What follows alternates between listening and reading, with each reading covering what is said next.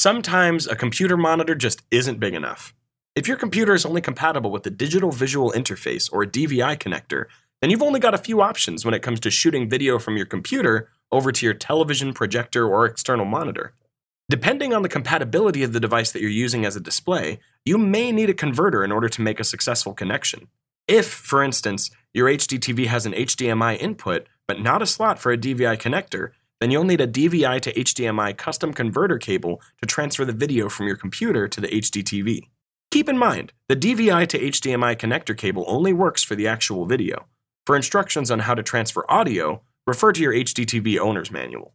If you wish to set up a number of DVI compatible monitors to display the same image from one computer, then a DVI splitter can be the solution to your problem.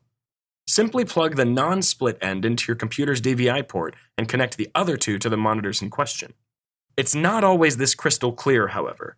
Understanding the complex DVI standard, which includes DVI, DVI-D, DVI-I, and DVI dual link, can be difficult.